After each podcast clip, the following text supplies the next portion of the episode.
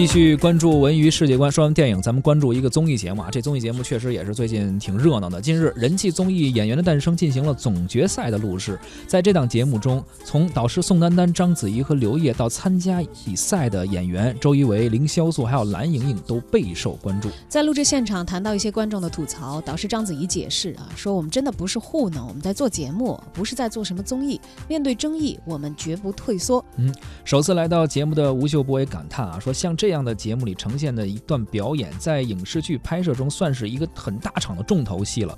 在熟读剧本的情况下，最短都要拍一天，我没法去评出谁好谁坏。参赛的选手都非常的不容易，他们的精力啊，还有以及这种态度啊，都感觉已经非常的疲惫了。排起戏来呢，都一宿不睡，非常的辛苦。录制的过程里，吴秀波的点评呢是比较严格的，但是也挺温柔的啊。他曾经参与选手翟天临，这个他跟参与的这个翟天临是有过合作的，他演过那个军师联盟嘛。对，他说如果大伙儿在表演中存在问题的话，在正常的这个情况下是会指出和交流的。但他同时觉得说演员的一种不可磨灭的天性其实是他的自信。嗯，在演员拍出最理想的那条之前呢，可能还会有十几条都不太理想。那这时候就得多夸夸他，去引导他。最后一句话，你即使知道也不能说出来，得要让他自己想到，不然呢就会失去了表演的乐趣和其中的成长。很有经验的导师啊，也是过来人了啊。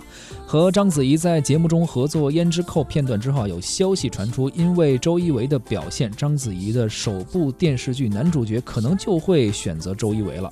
呃，但是呢，这个这个周一围本身也表示啊，说私下跟章子怡并不熟，就算节目中是属于一个战队的，但是俩人聊天的时间加一块可能也不超过一个小时。呃，这些不会影响到他们对戏，但是最后结果怎么样，他现在可能也不知道。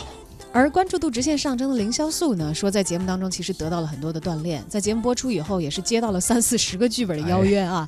他说自己其实是守株待兔类型的演员，一直不习惯呢向剧组去自我推荐，仅有的几次主动还都失败了。所以这回上节目呢，因为是影迷协会会长的牵线搭桥，还有家人的鼓励啊，凌潇肃说说，呃，我太太劝我说你性格这么害羞，我特别希望你走出去，多跟别人交流。